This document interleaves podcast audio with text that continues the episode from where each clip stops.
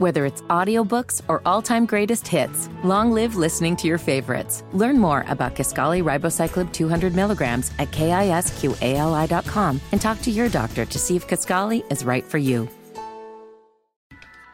What's up, y'all? It's Russ Parr. Welcome to Russ Parrcast. Today, one of my favorite directors of all time.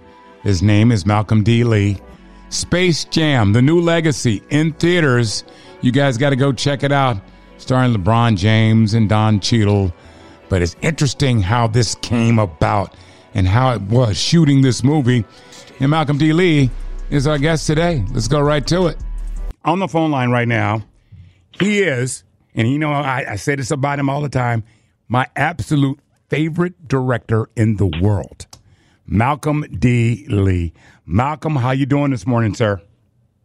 Your favorite director in the world? Yo, Russ, I, I'm No. flattered, man. Oh, are you I- kidding I know, me? I knew you liked me. I knew you liked me, but damn, really? You've done some. You, so much. you know what? A lot of people, and I, I know, you know, studio executives don't underestimate you, but a lot of people don't realize you've done some of the classic movies, especially some urban films. But man, I'm telling you, they picked the right director for Space Jam: uh, A New Legacy because you're brilliant. You know how to get performances and the whole line. Yes, we've heard the rumors about you being temperamental and not coming out of your trailer. but other than other than that, no, I no, I, I have such respect for you, man, and, and and what you're doing now. Working with animation and actually, you know, just working with actors and putting it together. How long did it take for you guys to complete this movie? I tell you what, it's almost been uh, two years to the date. You know, um, I started working on the movie about two years ago, um, and and prior to that, I mean, I probably should have been on it longer than that, but you know, I had to come in, um, you know, pinch hit, as they say. So I, Right. I came in, and uh, you know, they asked me to come in, and I, and I worked on the movie, and no, no, no experience in animation or uh, this level of visual effects. So you know, it was a real education for me. But thank God I had 20 years of experience under my belt and it prepared me for this moment to do Space Jam, which you know I'm so glad that I did. And didn't, it was the movie I didn't know I needed to make, and it, it's um, I'm so I'm so proud of it. Well, just look, looking at all the trailers and, and some of the stuff that I've seen, it just looks brilliant. And with the technology changing from the original Space Jam, can you tell us briefly so the layman out there can understand? Is it easier? Is the technology easier, quicker, or is just as complicated? Well, I'll tell you, there's there's the 2D animation, which are like you know the part the, the Saturday morning cartoons we all grew up on, right? Which call the cereal, like, Right. and and that's all hand drawn. It's very complex. It's very complicated. It takes a very long time to do. Um, the visual effects part of it, like where the the um, the, uh, the the tunes are in 3D, right? That's a little. I mean, that takes a long time too. But it's but the technology is so much faster um, Right. with visual effects, and especially with the team that um, we had with um, Industrial Light and Magic, ILM for short. You know, it was uh, you know they were just you know amazing craftsmen and artists and technicians, and so yeah, it's it's you know it's no matter how much you do in animation, it takes a very long time. You know, one of your, your real geniuses, and I can say this because I, I follow performances and things like that. You can take a LeBron James, who's not a seasoned, experienced actor, and make him credible. Did you think you accomplished that? I think so, but I tell you, I don't take any credit for it. You know, I take some credit for it, but not, but not all. I mean, you know, LeBron's, you know, had a camera in front of his face and a microphone in front of his face since he was 18 years old, and you know, he's always come across as you know mature and you know, uh, uh, very, you know, uh, just camera ready. You know what I mean? Right. Like he's always he's been ready for the spotlight for a very long time. And sometimes those answers are just like, okay, I'm, I got this at the ready. So that's Yeah. a form of acting in and of itself.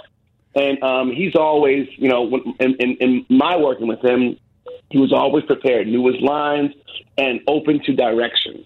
So that's the most important thing you can ask for in an actor. Right. And you need trust, you know, and like even and when, when you want them to access things, you know, that are a little bit more like personal or vulnerable, he was able to do that as well. And people will be surprised at, at the vulnerability and the emotion that comes out in the movie uh, from LeBron James. See, because, like, in my opinion, if I see a bad performance by an actor, I don't care if they're seasoned or not, I put a lot of that on the director because, especially when you have an unlimited budget, you have plenty of takes to choose from. And if every one of them suck, that's on you. that's on you. And I can honestly say, what. watching all your films, I have never experienced that. I tell you what, you know what? It's not always. You, first of all, you got to cast the right people, right? So yes, you're right. It's on the director, it's on the casting director to make sure, and sometimes it's on the studio because the studios are like, we like this guy, we like this woman. You got to put him in the movie. They, they've got they got 750 million people on on, on Instagram. You got to put them in the movie. Right. We're gonna make we're gonna market. So I'm like, well, you can't, but that person can't act. So you know, it, it's a it's a balance that happens sometimes. Yeah. Right? So as a director, all you do, all you can do is get the best performance out of them, get a lot of coverage, so that Mm-hmm. Right. you, can, you can cut around them if you need to. Right. So we're talking to Malcolm D. Lee, all right, uh, director of, of Space Jam: A New Legacy. All right, Ryan Coogler was one of the producers on the show. Ryan Coogler, Yeah. famed director, young brother who probably looked up to you like I did, and and and do. Um, how much say did he have, and did you get along with him?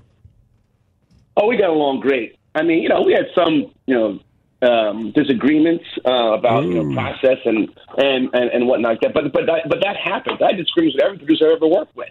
Yeah. You know what I mean? So he, he he's no different. Um, but it's, at the end of the, at the end of the day, we wanted to make the same movie. And Ryan, you know, had this great vision for like you know integrating all the the, the modern day digital technology, like you know video games and that first person experience that people want when they with their entertainment, whether it's VR, like I said, video games. We want to make sure that that the, that the audience had a very immersive experience. And so he's he's a brilliant um, a cinematic mind.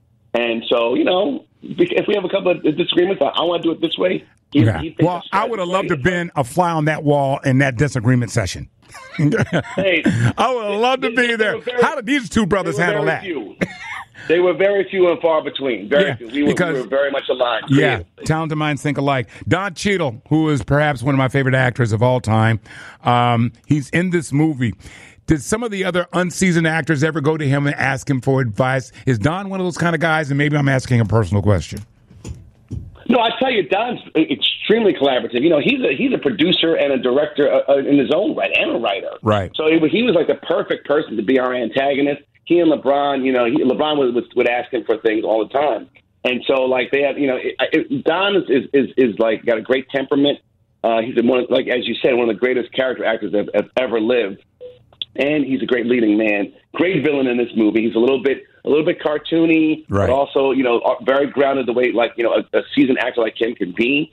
And so like you know, and, and I tell you what, the the uh, the that character Al-G Rhythm that he plays. An algorithm. Um, it, it is. It wasn't always on the page, right? So Yeah. like, had, we had to, we had to help. We had to help each other find him.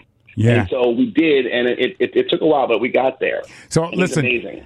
you know, because of you, you're the guy that you are, and and just you know, well renowned uh, uh, uh, director. Do actors have the ability to maybe come off the page other than like a Don Cheadle? Of course, you're going to let him rip every once in a while, but you know, sometimes you know studios and directors don't like you to come off that page. Do you do that typically with a lot of your films? Do you let those actors, you know, add something that that might work? Oh, absolutely. Particularly when it comes to like comedy, you got to let the comedic people be funny, right? Let Right. let funny people. Don't try to restrain them. Like you know what? They're they're fresh and in the moment. A lot of and many actors are fresh and in the moment. And sometimes the words don't exactly come out of their mouth the right, the right way anyway. Right. So you, sometimes you got to be like, okay, let's find your own words. Let's, what's the intention of the scene? Now find your own words on this. Like that was a, that was the thing I was talking about with, with LeBron. There was a line that he was doing. It was kind of emotional Yeah. and it wasn't really coming across. I said, okay, you know what? Forget about the words. Think about this as you're as you're talking to you to Yeah. your son. Yeah, I love to just tell them. and see what And happens. actors love to hear this. Hey, hey, y'all. All right, we're going to do another take. Throw away the script, please. Just throw it. Put this. No, take it out of your mind. Do your thing. You have to do that with Kevin Hart because he's such a poor actor. Um, so let me just. uh, that, that wasn't right. All right. Finally, I got to ask you. A lot of people are going to compare uh, this Space Jam to the first one that happened many, many years ago. If you and take your personal biases out of it, if you were going to compare the two, what would what would you say to people in saying what's the difference? Well, it, you know, first of all, family movies and animated movies have evolved tremendously since you know the mid '90s, right?